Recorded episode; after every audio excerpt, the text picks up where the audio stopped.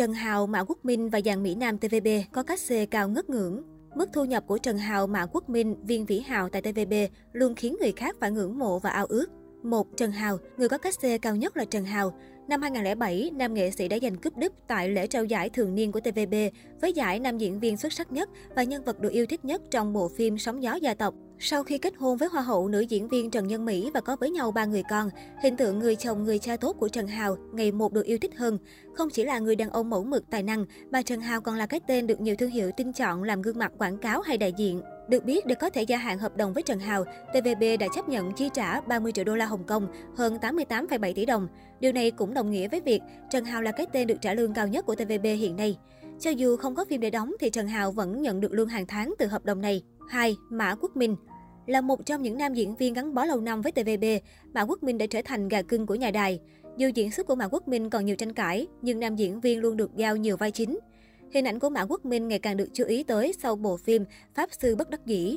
Riêng bộ phim Người Hùng Lưu Trắng vào năm 2019 đã giúp Mã Quốc Minh giành được giải thưởng nam chính xuất sắc nhất TVB tại lễ trao giải thường niên. Ngoài ra, hành động tha thứ cho Huỳnh Tâm Dĩnh ngoại tình vẫn luôn âm thầm bên cạnh giúp đỡ bạn gái cũ của Mã Quốc Minh, được khán giả khen ngợi là người đàn ông quốc dân. Những năm gần đây, Mã Quốc Minh liên tục nhận được các hợp đồng quảng cáo bên cạnh lương mỗi năm của anh tại TVB vào khoảng 8 triệu đô la Hồng Kông, hơn 23,6 tỷ đồng.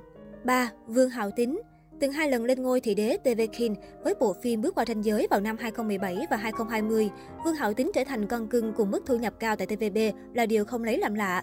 Vương Hạo Tín thủ nhiều vai chính trong các phim đinh của TVB trong những năm gần đây.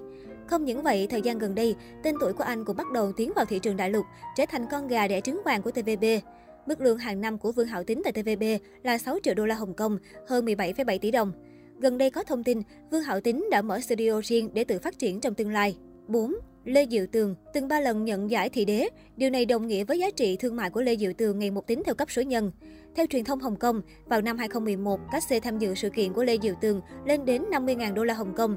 Với số tiền kiếm được, Lê Diệu Tường thường tậu cho mình những chiếc xế hộp sang trọng. Không dừng lại ở thị trường Hồng Kông, Lê Diệu Tường đã tạo dựng thành công tên tuổi tại thị trường đại lục khi sở hữu lượng người hâm mộ kha khá, được các đơn vị nhãn hàng mời tham dự sự kiện lớn nhỏ tại Hàng Châu, Thượng Hải, Giang Tô.